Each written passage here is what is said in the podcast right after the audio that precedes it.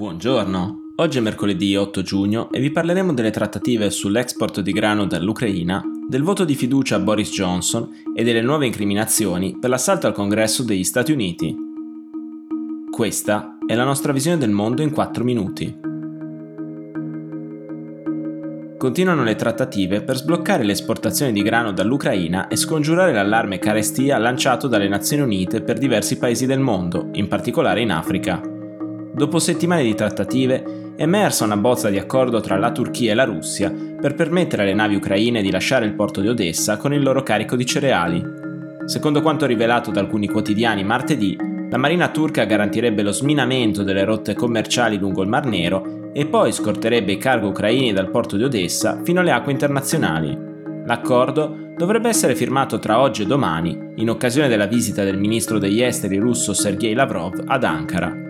Nonostante la presenza al momento della firma di delegati delle Nazioni Unite, lo scetticismo accompagna l'eventuale accordo. Il motivo principale è che nessuno ha interpellato sulla questione il governo ucraino, che dopo più di 100 giorni di guerra diffida di ogni proposta russa. Secondo il ministro degli esteri Dmitro Kuleba, Putin dice che non userà le rotte commerciali per attaccare Odessa. È lo stesso Putin che ha detto al cancelliere tedesco Scholz e al presidente francese Macron che non avrebbe attaccato l'Ucraina pochi giorni prima di lanciare un'invasione su vasta scala del nostro paese. Per questo Kiev non ha intenzione di fidarsi del governo russo, anche se firmasse l'accordo. Intanto, nei silos del porto di Odessa si trovano già 20 milioni di tonnellate di grano in attesa di essere spedite, ma entro l'autunno potrebbero diventare 75 milioni. Ancora una volta, il primo ministro Boris Johnson è riuscito a salvarsi dalle conseguenze del Partygate. Lunedì, infatti, la leadership di Johnson all'interno del Partito Conservatore britannico è stata oggetto di un voto di fiducia da parte dei suoi parlamentari. Nella mattina del 6 giugno, Sir Graham Brady, presidente del comitato 1922 che rappresenta la dirigenza Tory al Parlamento britannico, ha annunciato con un comunicato stampa il voto di fiducia nel leader del Partito Conservatore. Convocata nella serata di lunedì, la votazione è stata resa possibile perché il 15% dei parlamentari conservatori si è detto favorevole a tenerla. I risultati comunicati alle 9 di sera di lunedì hanno visto 211 voti a favore di Johnson contro 148 contrari. Anche se Johnson ha superato un'altra crisi della sua leadership, le modalità di convocazione del voto e il risultato finale sono un segnale di un malcontento sempre più diffuso nel suo stesso partito. Una situazione in fase di degenerazione che probabilmente si ripresenterà fra un anno con un pretesto diverso.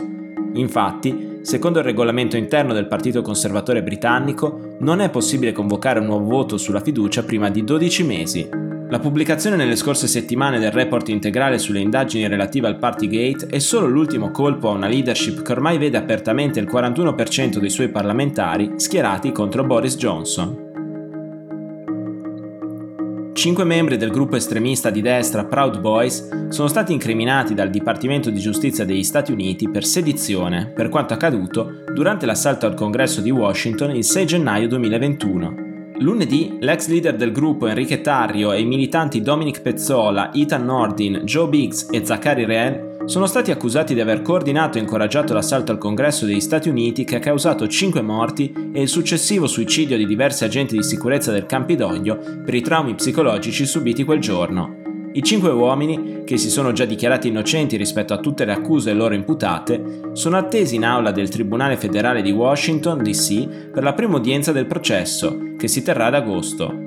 A gennaio, l'indagine per l'assalto al Campidoglio, considerata la più grande nella storia del Dipartimento di Giustizia federale, ha già portato all'incriminazione di 11 membri degli Hot Keepers, un altro gruppo di suprematisti bianchi coinvolti nell'attacco del 6 gennaio scorso. Tre di questi si sono già dichiarati colpevoli, ma non il loro leader e fondatore Stuart Rhodes.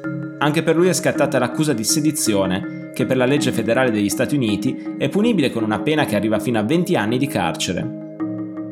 Per oggi è tutto, dalla redazione di The Vision, a domani.